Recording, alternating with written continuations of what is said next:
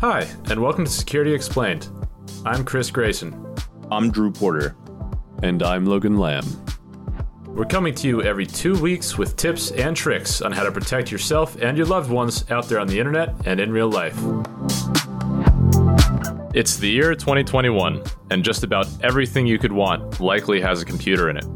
While that can be cool to some, we're here to make a case for why you don't need to put a computer in everything and why you might want to think twice before buying that next smart device. If you've ever wondered why IoT is such a contentious issue within the security community, we're here to try and shed some light. So join us as we dive into the wonderful world of IoT. Logan, can you kick us off with just a general definition of what is IoT and what we're talking about here? Sure thing. Um... Uh, I think you really touched on the key component of it when you said in the intro that everything has a computer in it now. Uh, at its core, IoT is this idea that everything should have uh, sensors in it, everything should have computers in it, and that all of these things should communicate with one another. So uh, you could just look... What was that? It's it's poetic. Yeah, I mean, you can look around your house and point at, like, any random thing. Well, let's talk about, like, a fridge. Do you really need a computer of in your course. fridge or an L C D? And does you... Well, I mean, maybe you do, Drew. How but... am I supposed to know what's in my fridge if it doesn't have a computer in it? Yeah, but oh, I mean, just open the door. No, I won't. I won't buy a fridge with a computer in it. I was just being facetious. But I mean, I mean, this is a good example. So, well, what does a fridge need?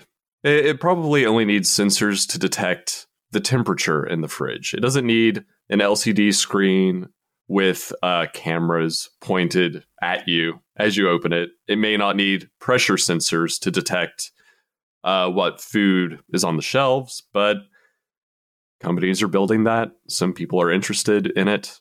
And then your fridge decides to share that information, which you may not want shared with, say, your Alexa or Google Home. Mm-hmm.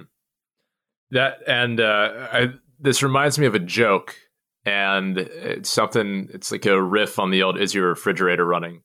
Um, it's like knock on the door. It's like, "Hi, is your refrigerator running?" Yes. Like, you're under arrest. It's attacking the government. Good old IoT compromise. Yeah, and. Uh, the reason IoT is a thing now is because um, these sensors and computers, the microcontrollers that are being put in smart devices, they're just that cheap and ubiquitous at this point. Mm-hmm. Um, a company that's cr- creating a product, um, they may be able to make a compelling product on its own, but just like other areas that can be hyped, whether it be cloud, A I, blockchain, blockchain. crypto, yeah, IoT. They get, IoT. The, they'll throw a couple sensors uh, in their product, um, a microcontroller to collect data, and then sell it at a markup. Yep, yep, and that is that is largely the business model for a lot of these IoT devices.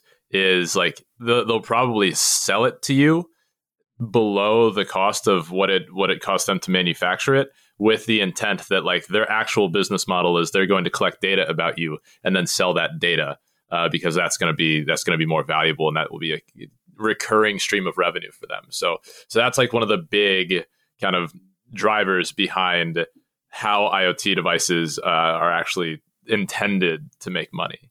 Um, but Drew, I know this is this is an area near and dear to your heart. So why don't you tell us some of the problems with IoT? Yeah.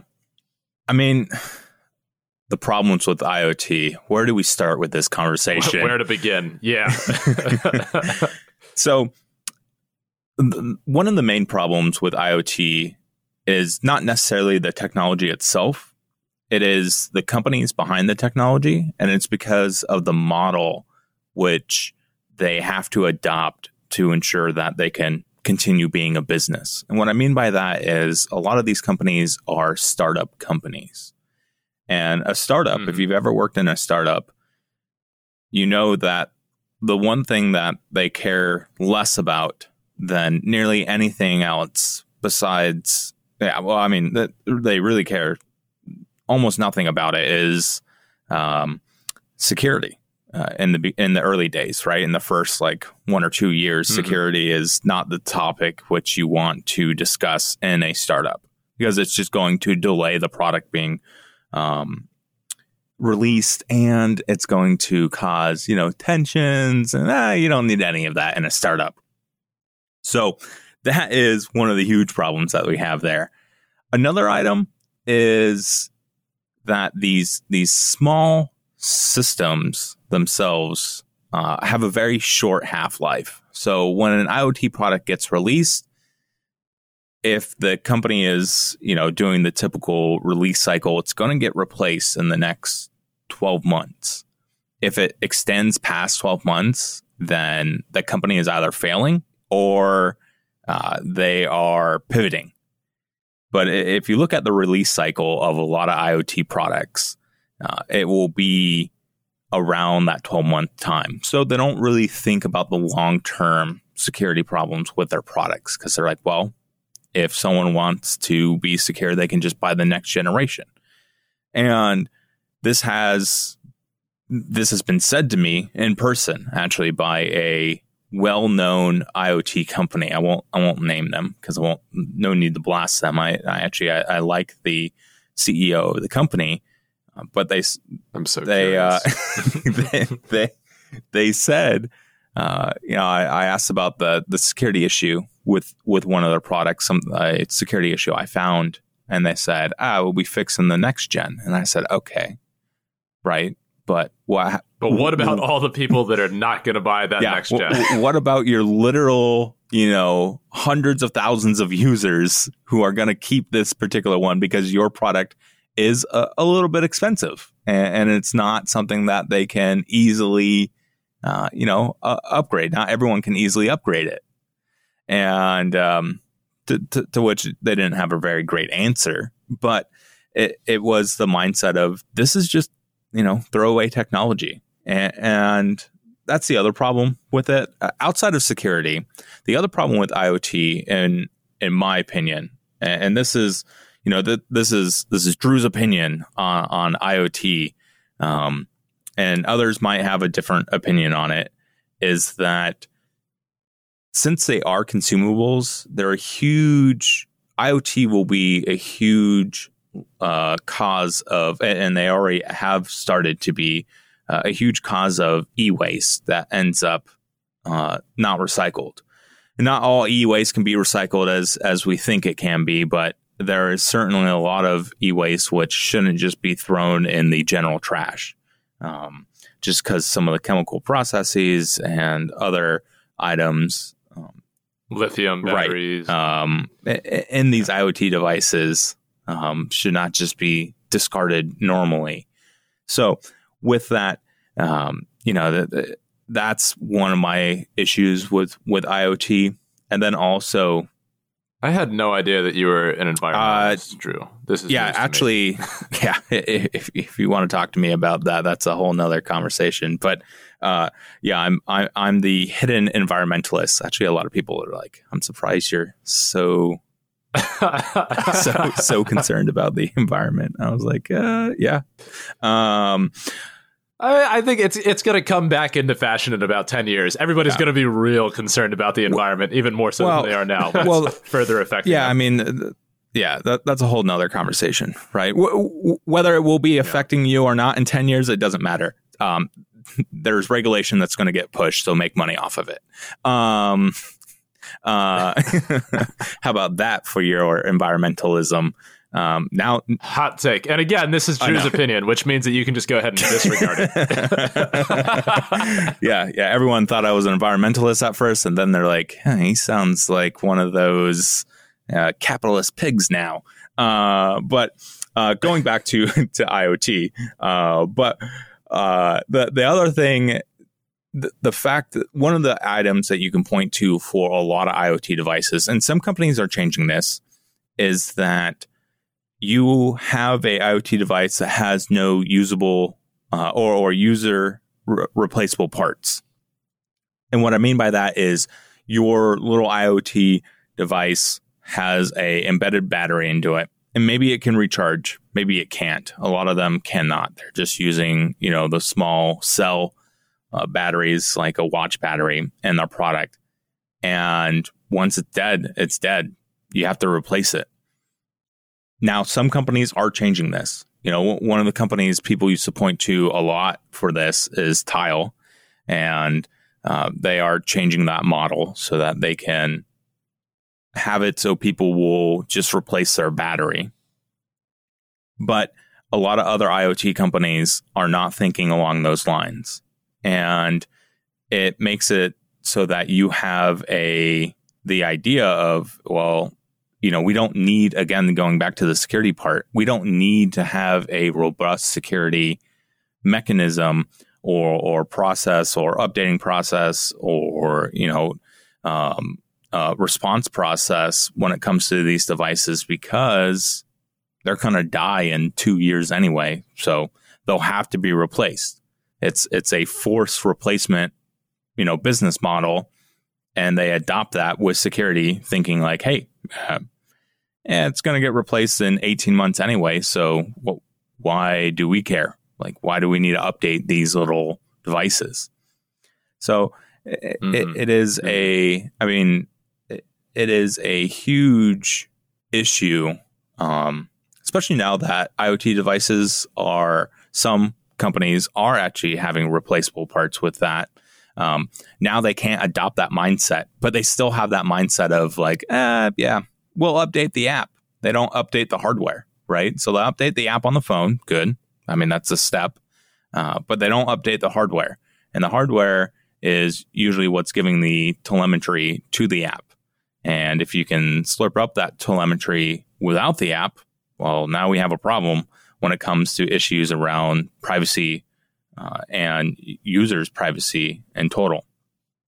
Yeah, and I, I want to I want to dig into to that a little bit, just because the the update process is um, for for folks that aren't involved in software, it's a really hard problem to update even a small number of things all at once and have it go smoothly.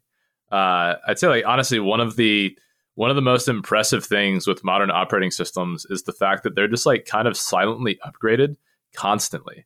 I mean, if you think about the number of iPhones in the world, it's like those all get upgraded, not at the exact same time, but like a new operating system version will come out and they upgrade, I want to say billions of devices, not even hundreds of millions, but billions of devices. And they do so in a way that doesn't cause a massive outage. Like, look, when you're when you're updating that many devices, even if it's like, oh, well, it fails on zero point zero zero zero one percent of devices, it's like that's still hundreds of thousands of devices for these companies.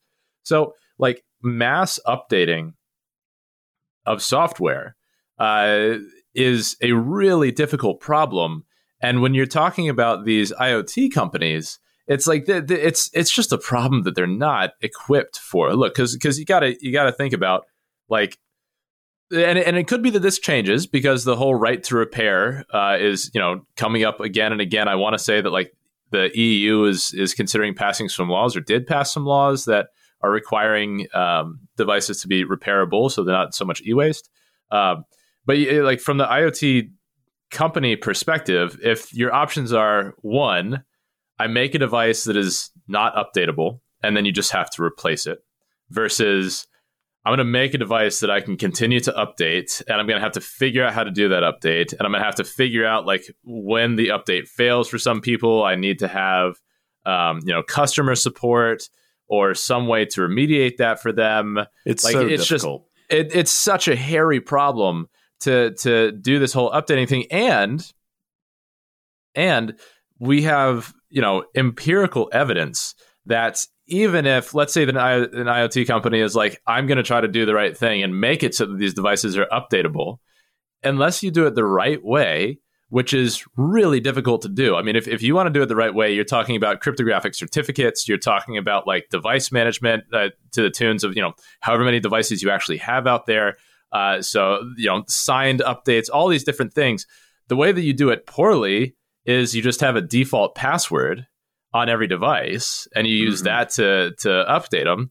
And like we're going to talk about something called the Mirai botnet in a little bit here, uh, but this whole like unless you if you're going to go the route of I want my devices to be updatable and you don't do it the right way, you're actually probably opening a bigger hole than if you just decided like my devices aren't update updatable, you have to replace them, um, and we're going to go that road.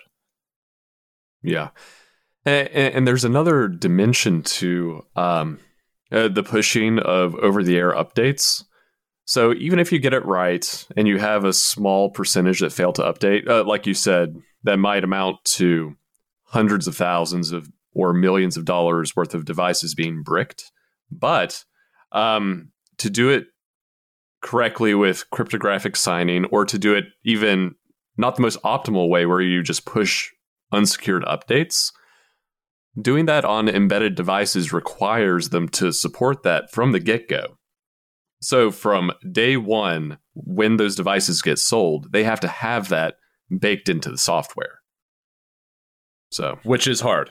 like that is which is very hard. Yeah, yeah. Uh, the the issue with that is you have to design your device's software to support over-the-air updates from day one, the the first day that it is available to consumers, and it's easier to just not do that. Yep. Yep. Because again, it's it's it's about time to market. Like I, I have to imagine that this is how most IoT devices get born, is that it's like two folks in a coffee shop be like, yo, do you like coffee machines? Like, I do like coffee machines. Should we put a computer in a coffee machine? Be like, oh my God, that's a great idea. Let's Hell do yeah. that. And then they bang out some code and throw like a Raspberry Pi in a coffee machine with some sensors and say like, call it a day. Let's sell it. Now we have uh, the Keurig. You know, it's anytime the yeah, and and that's actually the historically accurate uh, birth of Keurig. Um, just kidding.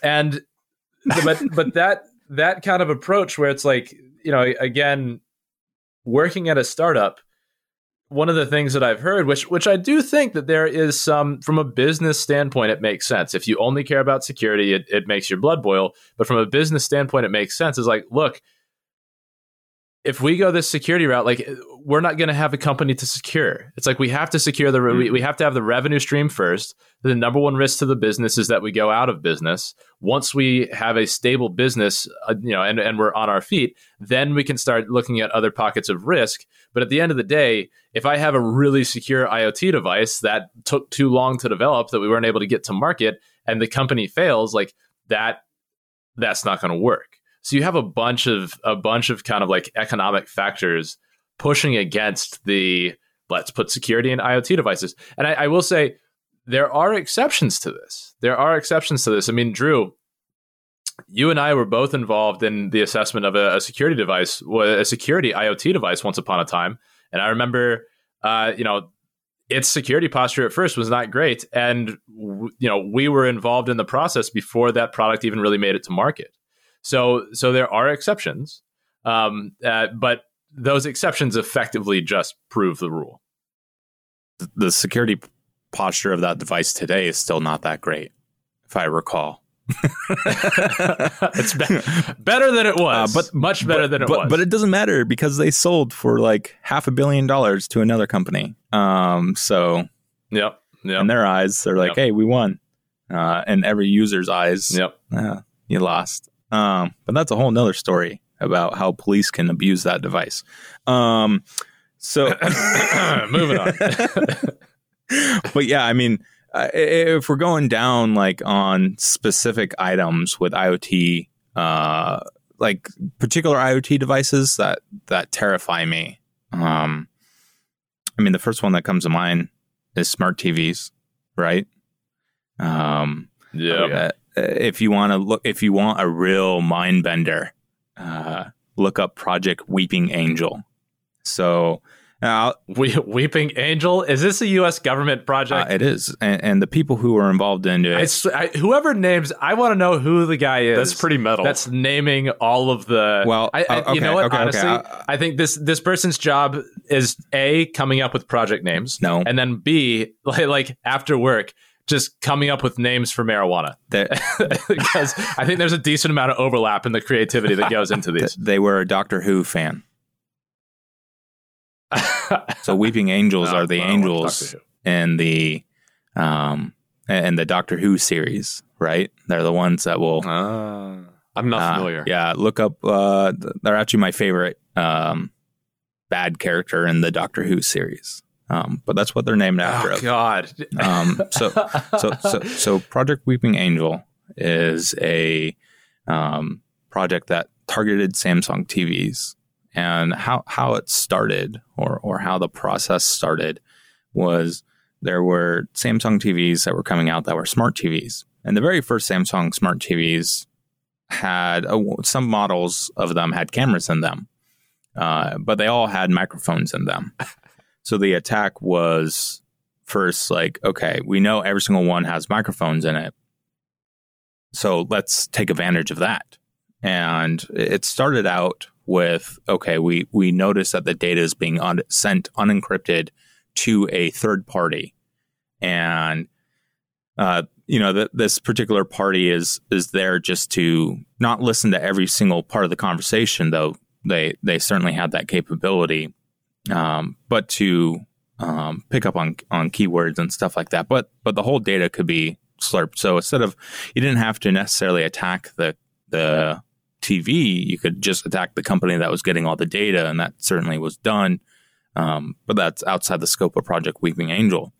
Weeping Angel went and then decided, oh, hey, these are uh, like ARM Cortex processors uh, in some of these T Vs, as well as other uh, ARM-based processors um, in the Samsung T Vs. And uh, we can just backdoor these. So now these T Vs were being shipped uh, to, they were being ordered by large corporations, uh, both here in the U S and, and outside the U S. And they were being shipped to a lab, and, and then they were being infected, and then they would go on their final destination. They were being intercepted, and then they would go on their final destination. They're also being Uh, later in the project, they were being attacked remotely to be able to have this capability done to the T V itself. Um, but you would be able to listen to the uh, microphone to be able to listen to private conversations, especially targeting companies that care about things like encryption or uh, privacy, because now you could figure out the weaknesses that they have in their products, which they don't want to discuss about and they're trying to fix. And you could take advantages of those weaknesses. As well as um, one of the items with this, besides just seeing video, um, you could now hear what other uh, there there were instances. Well, hmm, let's see, how do we word this? uh, there are worse things besides finding weaknesses that can be done with these T Vs, but the main point is that. Everyone's like, oh, okay, well, I just won't have a smart T V that has a microphone in it. Uh, I'll just have a smart T V um, that, you know, just has the smart T V features, but doesn't have a microphone. Uh, but it doesn't matter, because if you have speakers, you have a microphone. Um, uh, any T V that has speakers can be made into a listening device. So, and, and that was the eventual, and this is where it leaves Project Weeping Angel and actually goes into a different project name, which has not been leaked yet. Um, so we won't leak it here, uh, but I'm sure it's another spicy name. uh, it, it, it, it, it is not actually, um, but it, it is a much boring name, much more boring name. Someone else named it, uh, someone less cool. And, uh, so, so with, with, not the weed guy. Uh, yeah. The person who actually named it doesn't smoke weed. Um, but, uh, the, uh, the, the thing with that is, that the ability to now turn any speaker into a listening device. So if your product, if your IoT product has a speaker in it, it now can also be turned into a listening device with minimal effort. So that was a long rant on smart T Vs, but um, smart T Vs is uh, one of the areas that I have a huge, uh, you know, um, interest in at one time. So uh, that's why I was ranting yeah. on it for such a long time. I, uh, I personally owned the last Samsung T V that was dumb. Before, yeah, So it's very old. Yeah, and and it's it's kind of like one of the one of the reasons that I like my vehicle so much, because it doesn't have a bunch of like you know, smart. It's it's not it's a dumb it's a dumb car. But the so on the topic of T Vs, and and it's not something that it's not something that we explicitly touched on when, when we were going through the various problems that IoT has. So I want to I want to bring it back to that real quick. Um, so I have like a thirty-two inch T C L T V, which is, you know, a Chinese company, and it cost nothing whatsoever. And I want to say like over Black Friday uh, in twenty twenty, I was looking at T Vs again, and it's like, oh, I can get a sixty-five inch television for like four hundred fifty bucks. And they're just so damn cheap these days. And you know why they're so cheap? You know, one of the reasons why they're so cheap? Yeah, our technology has gotten better. Yeah, with like, like you know, what is it, Moore, Moore's Law, where it's like we, you know, we have the exponential curve of, of technological improvement that has kind of been disproven, but more or less holds holds true for cost, at least.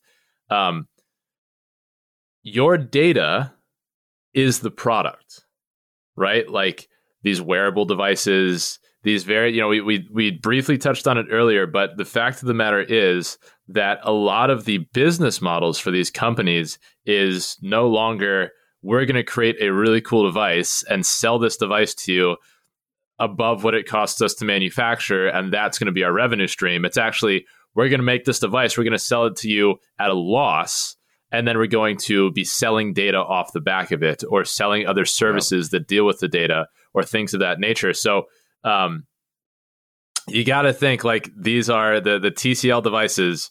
It's a Chinese manufacturer. They're super cheap, and they're smart T Vs. And and so I actually have a funny story about this. My sister was visiting, and uh, she wanted to watch some T V. And so I like, you know, gave her the remote, whatever. And I, I have a Chromecast plugged into my T V. So I, I'm in bed with the known evil of Google uh, when it comes to when it comes to tracking my watching habits. And uh, and so then I, I go to work for the day, and by go to work, I mean, I walk downstairs to my office. Um, and then I like come back up for lunch, and my sister is still like on, on the couch, and I look at the T V, and the T V has like an updating bar. And I was like, what, what'd you do? Why? What did you do?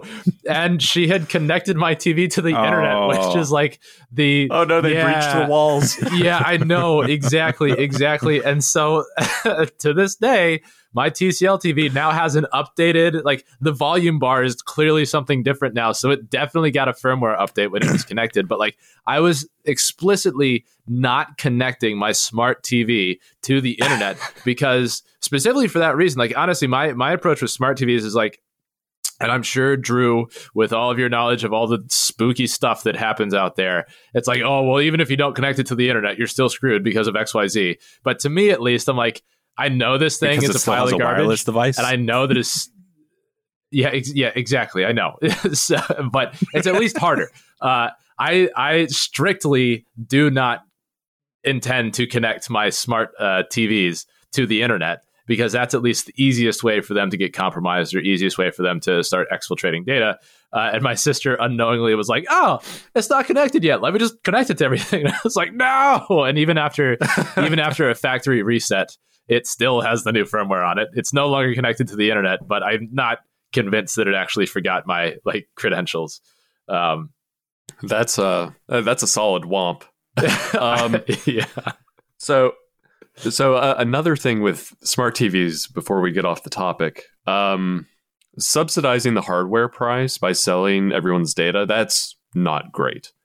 But even for you know the listeners who don't care so much about their data Uh, being sold, um, these manufacturers will also engage in, I mean, what I consider just a bait and switch, where they'll sell you a T V that's great, but then after a while they'll push an over-the-air update, and then suddenly you have super in-your-face, uh, unremovable ads on your television. So Yay. the user experience just becomes markedly uh, worse. Yes, man, that is my fear when T Vs will not work. Yeah, unless they're connected to the internet, right? Is is like it's yeah. just there just so that they can push ads.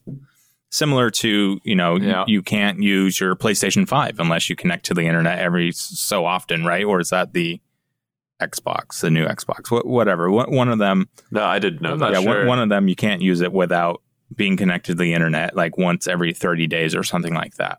And I have a feeling yeah. like, you know, other consumable, other entertainment products like T Vs will do that. And then what you just brought up, Logan, tying into, into everything will just... They'll just push their new set of ads that they want you to have while you are, uh, you know, even if you're disconnected from the internet. It's like, oh, okay, they have ad package one um, installed. They connected to the internet. Let's install ad package two now. Uh, and yeah. even if you disconnect it, they will still play those ads, which is... Uh, yeah. Yeah. I, uh, uh, I fully expect a Black Mirror future where we'll have T Vs that require you to look at the T V. It's oh, been it's been patented. patented. Like there's oh, already yeah. patents for this. Yeah, yeah. Or it's really? like the, the, the like if you look away from the ad, it stops playing, and you have to look back. Like that's. Uh, I I will okay. look. I ad tech is in most cases despicable. Like it is some of the most advanced spyware. And like like so many incredibly smart people are working in it. But like I'm so again, staying on the topic of smart T Vs because they're so damn bad. Um, I know of a company that like, look, they would, if you're getting served an ad on a smart T V, you that is being tracked. It is this person saw this ad for this product at this time. Uh, your watching habits. They're watching this show at this time. This is how late they stay up. This is when they turn the T V on. This is when they turn the T V off. This is the volume that it's at. All this stuff is being tracked. And that data is really valuable to advertising companies because they want to say like, oh man, you saw an ad for this product on this day at this time. And then you went and purchased it using credit card data that we got from this other company. Like the, the mass amalgamation of really sensitive and private data is what the ad tech ecosystem completely feeds off of. Like that is that that's I won't name names of companies, but it is uh it is the it's just it's disgusting the amount of the amount of tracking, and it it's so invasive, and I don't understand how the people that are coming up with this or the people that work on it can can live with what they're doing because it's just so damn invasive. It's so damn invasive. They they have to deal with this like if you ask somebody, hey, I'm going to make this thing that's going to track you twenty-four seven and it's going to record all this information about you. And you, like, if you ask the creator of these systems, like, this is what we're doing, I'm willing to bet they'd be like, oh my God, that sounds terrible. But then it's like, ah, it's it's it's this abstract notion of what they're doing and not actually spying on, you know, billions of people. Uh, it's, yeah, smart T Vs can, are, I, get, I guess they're not necessarily the typical, yeah, they're they're the worst. Um, but okay, so so getting off of smart T Vs and onto other IoT devices that have problems now that we've spent most of the time talking about smart T Vs, which is fair because smart T Vs are terrible and pretty much everybody has one. Um, Google Glass mm-hmm. and Snap Spectacles, uh, just these like wearable cameras. I'm actually like, from a security standpoint, these ones I don't think are as big of a problem, but I think it's more of a privacy standpoint. I mean, like Google, you know, for, for what it's worth, they're, they're a data company. They scrape everything, they sell everything, um, but they do invest a lot of money into security. So the standard like, oh, default password, no updates, like we're turning Google Glasses into a botnet, like none of that was a problem. But there was such a big pushback on the privacy implications of these wearable cameras, right? Like I remember back when Google Glass was first coming out and it was all over the news how like bars in San Francisco explicitly banned wearing them inside because it's like, oh, it's making our, it's making people in our bar um, uncomfortable that you have a camera strapped to your face, when it's like, you realize every, every single person here has a camera in their pocket. And, you know, so, so like, like this is just another example of, of, I think it's a, it, it's an interesting example of it as well, of how there's such significant privacy implications with IoT, but people only really realized it when like, hey, when I look at your face, I see a camera staring back at me. And it's like, okay, so that's obvious, but in reality, it's literally in your face, yeah. literally in your face. But but in reality, every IoT device that you have is doing the same thing. It might not be video. I feel like it's more visceral to people when it's video. But at the end of the day, like, they're tracking you. You mm-hmm. just don't see it. I mean, Logan and I used to work like for Fitbit, a company, for instance, that was exactly, they tracked IoT devices, right? Yeah, like that's yeah. that was the whole thing, yeah. and it was it was a concern. I mean, I. I So, so uh, we had a concern where we had a, like, we were worried about people being like, oh, you're just tracking people.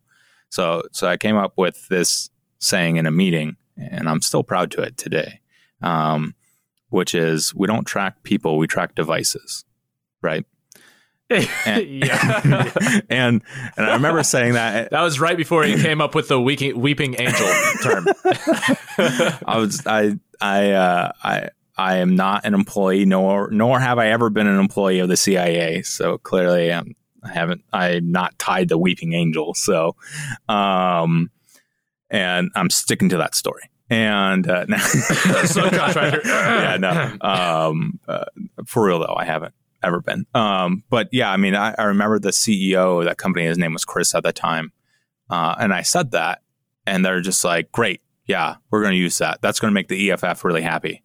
And I was just like, ah, uh, yeah, wow. All right. Am I the baddie? Uh, Yo, that's one of my that is one of my favorite clips ever. I'm just like, are we the baddies? Like, if you have to ask yourself that, the answer is yes. Uh, but yeah, I mean, that, that is the thing, is like, you, you are always the the more digital items you have on you that have radios on them, and, and maybe we'll talk about what tracking looks like even when you don't have any electronic devices on you.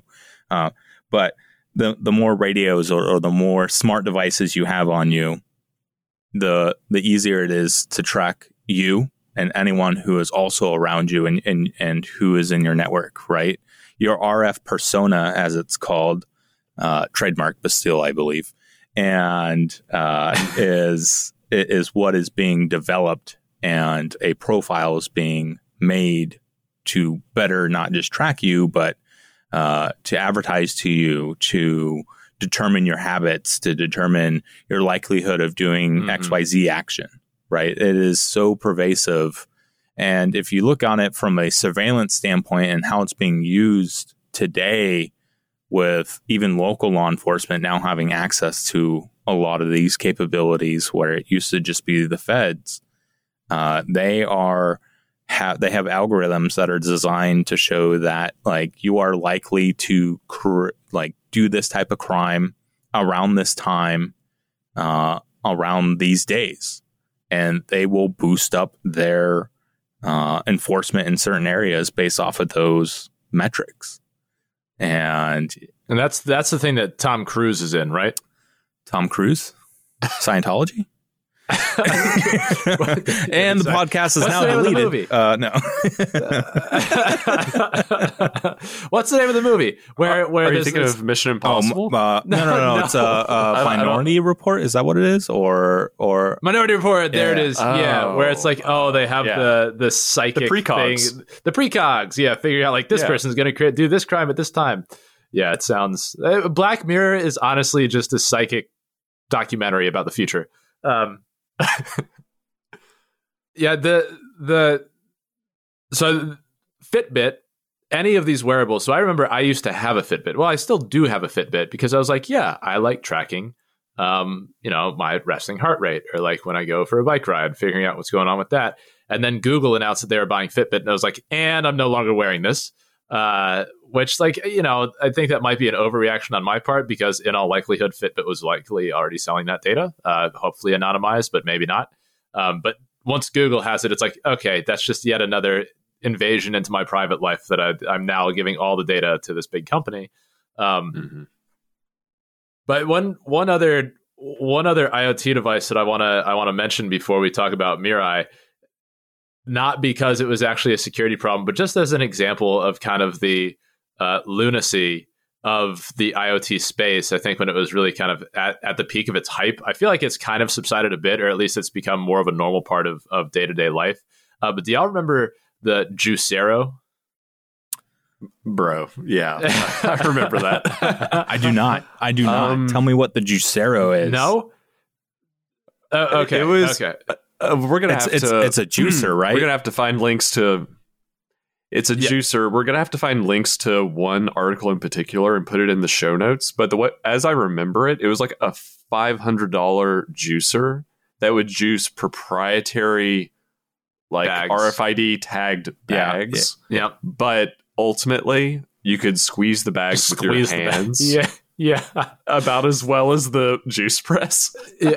Yeah. So um, for anybody that is interested, you know, one of one of my f- absolute favorite YouTubers that I watch every one of his videos. Uh, it's A V E. So the letters A V E. Um, and he does all these teardowns of all these various devices. And he's he's a poly engineer guy. He he knows just crazy amounts of uh, about like what it goes into, what goes into manufacturing devices and the various chemicals and processes and metals and rubbers and plastics and electronics. Like he's just knows everything when he's ta- taking these devices apart. And he takes a Juicero apart, and the whole time he's laughing because it is so overbuilt. It's insane. You can also, okay, so the Juicero is, the, the, the product pitch is you buy the device and then you get a subscription uh, of these bags of juice that get shipped to you. And then you take the bag of juice, you open up the Juicero, you put it in, and then you press a button, and then the Juicero juices it for you. And w- what it does to juice it is it actually just takes two metal plates and squeezes it. And that's that's it. That's literally it. Uh, the thing had a camera on it. It had um, a sensor to know whether or not the door was closed. It was connected to the internet. Uh, you Oh, and then also it would refuse to juice juice bags that were too old.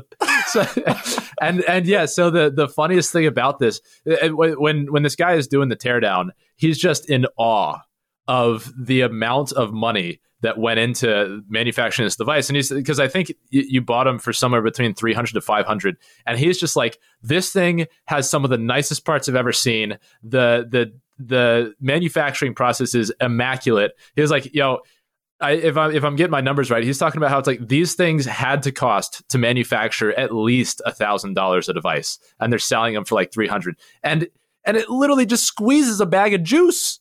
It, it's so insane. Yeah, I, I I vaguely remember a lot of parts of the Juicero being milled aluminum. Yeah, yes, so nice.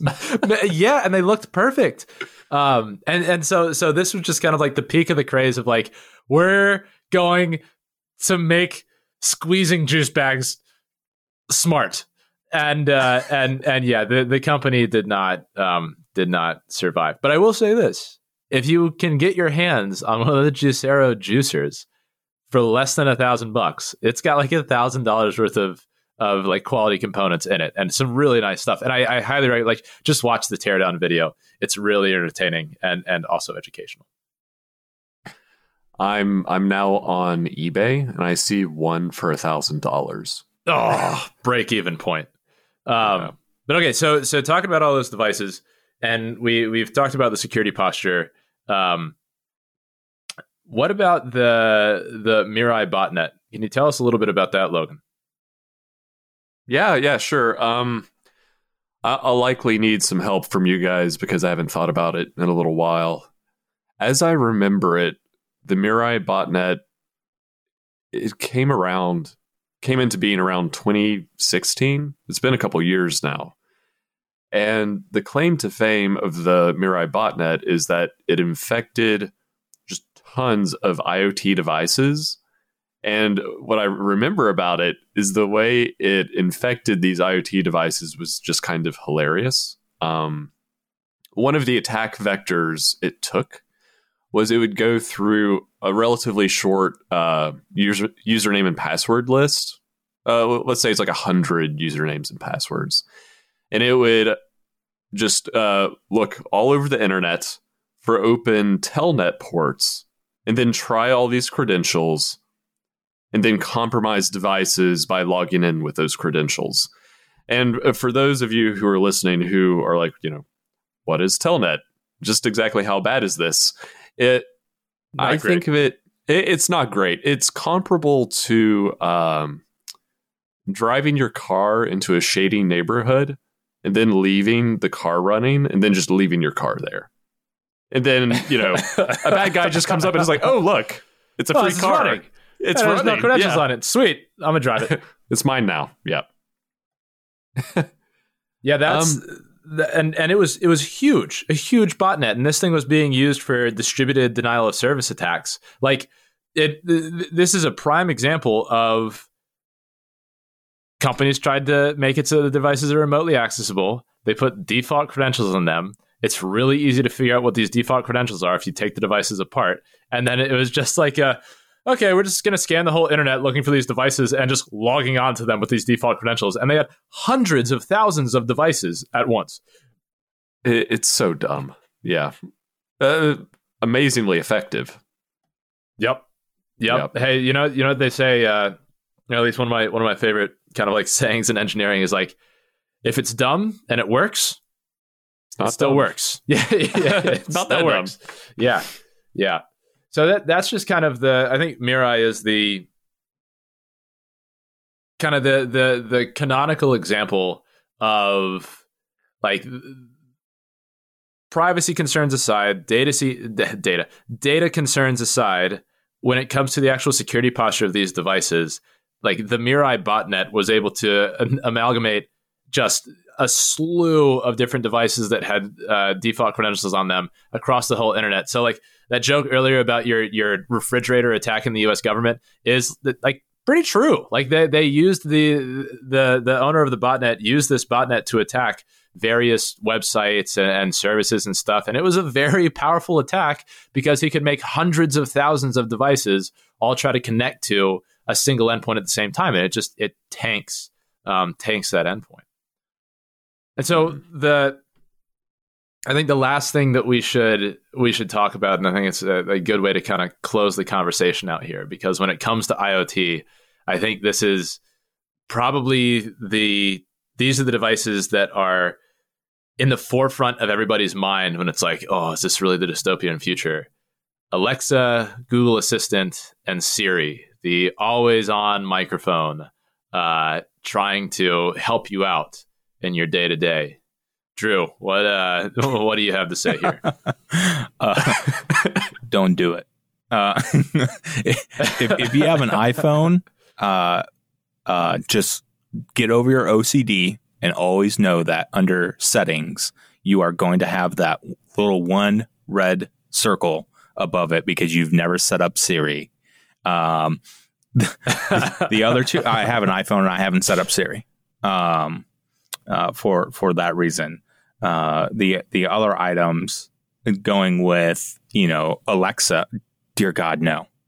Uh, first, Amazon. Uh, that should be enough to be said.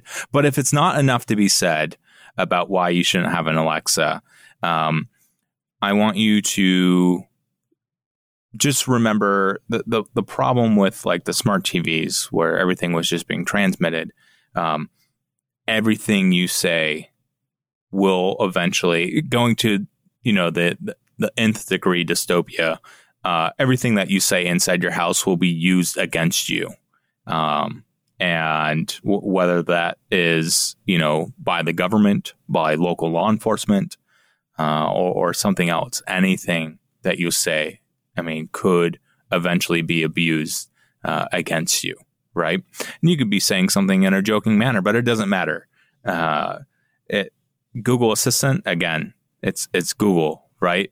Google was cool uh, when they were like, hey, do no harm. And then Google is like, oh, you know what? Uh, doing harm makes money. So uh, let's just remove that saying from our business, uh, which they literally did. I think it was actually worse uh, than that.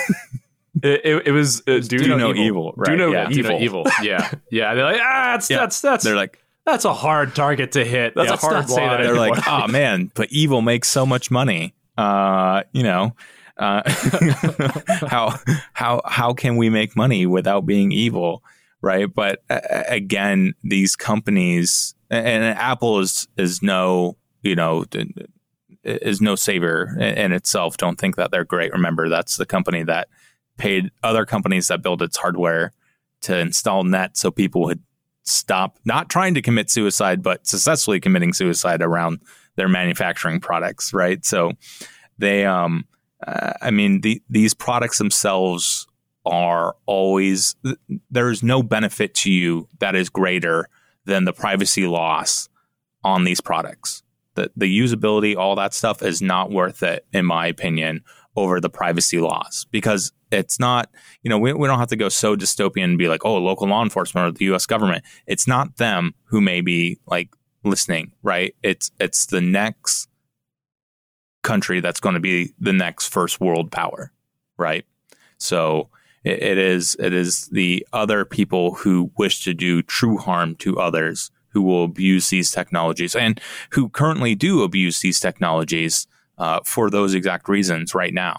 Um, so, yeah, I mean, that we can go to like total Black Mirror, weird dystopia type things if we want to.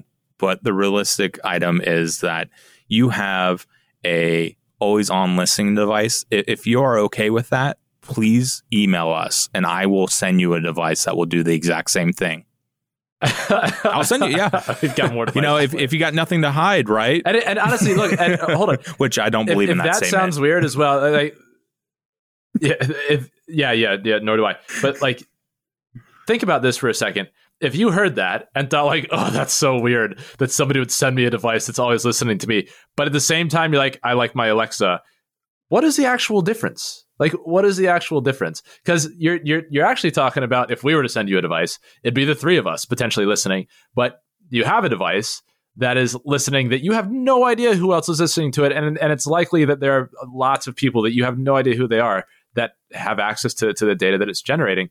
Um, and I do want to offer some caveats here. So one of the reasons that like with the Alexas, uh, you can only say "Hey Alexa" or "Hey Amazon" is because you can recognize those words without sending the data off to the cloud. So the way that these devices work is they have locally trained models which are able to recognize, or at least the way that they purportedly work. They have locally trained models that are able to recognize specific commands. And when they hear those keywords, then they start transmitting the remainder of the audio to the cloud. And that's how they figure out what you're saying. So it's not to say that like every single second of every day, these microphones are on and transmitting data up to the cloud. The microphones are on every second of every day, but they're listening for those keywords before they connect to the internet. Now, that's the way that they supposedly work. We, there is evidence, however, that like snippets of audio conversations that have happened in front of these devices have made it out. I want to say like somebody got a phone call back where like the audio from their Alexa had been recorded and like sent back to them somehow, something to that effect. But mm. you better believe that in the process of developing these devices and products, there is absolutely debugging functionality or other ways to turn those microphones on permanently and stream the data out. So the devices purportedly don't transmit the data all the time. There's evidence to show that they don't. But at the same time, you better believe that they can be turned on remotely and turned on permanently. And that's just what you're dealing with. And lastly, I think one of the things I want to emphasize about Apple is Google is a data company. Their revenue comes from data. They collect data, they sell data. That's what they do. Apple, for now, is a device company. They build devices. They charge a significant, you know, they get a good margin on them, and then they basically make them unusable after a period of time so that you have to buy a new device. They're very different business models with different motivations. It could be that Apple becomes a data company, but I would say when it comes to thinking about data and privacy, you're screwed when it comes to Google. With Apple, they're at least they have a they they, they have a uh, thin lacquer of privacy uh, incentive used in the in their marketing material. So um, there is a difference there. How big that difference is, I'm not entirely sure. But let's let's close out here with talking about a few things you can do to protect yourself from IoT devices. Um, I think first and foremost, if you don't need something smart, don't get it. Mm-hmm. Like just because you have an Easy. item and and now that item is being sold with a computer in it. Oh, that's that's so cool. Should I get it? The answer is no. Don't do it unless you really need something to be smart. Don't worry about it. Um, now, when you are going to get these smart devices, one of the easiest things you can do is effectively have them on separate networks from the devices that you care about. It's like your laptop and your phone, whatever, on your home network. Well, you can do, so so at least in, in the U S, the way that this typically works is I get a wireless gateway from my internet service provider. They send it to me and I plug it in, and, and then it has a wireless network on it and I can connect to that. I can also go buy a second wireless gateway and plug it into that one with an Ethernet cable and now have a second wireless network as well. And if I put all my devices on that second wireless network and I put my smart devices on the first one, that actually gives you a level of separation that w- will help protect. It basically will make it much harder for the um, for the IoT devices to communicate with the devices that you care about. So it is a layer of protection you can get for, for putting devices in your home that is fairly straightforward. Um, think twice before wearing wearables. Wearables are like, when it comes to the whole, we're going to sell data off the back of these devices uh, business model, wearables are the biggest offender. Um, and then if you have a home assistant, know that you may be under fairly constant surveillance, and that can be used against you. Maybe it's not, maybe you don't care about the privacy implications, but these smart devices, especially these smart assistants, have significant privacy implications. So you should really consider that before you think it's worth putting a bunch of always on microphones um, in your home. The three takeaways for today's episodes are: one, IoT on a whole is exceedingly insecure. Two, much of it is used to collect data and sell that data about you. And three, avoid smart devices unless you really, really want them or they're needed. We hope to have shed some light onto why you might want to think twice the next time you're eyeing that new smart device. IoT, while a super interesting field of technology, is rife with security problems that don't look like they'll be addressed anytime soon. Until the economics and regulatory pressures change, it's likely that IoT will continue to be the most common way that home networks get compromised and big companies invade your private space. Buyer beware, IoT can be dangerous. Thanks for joining us for this episode of Security Explained. If you enjoyed listening, we'd love to hear from you. We're always looking for new topics that our audience finds interesting, and you might be able to pick our next show. Feel free to reach out via social media or give us a rating on your listening platform to let us know how we're doing.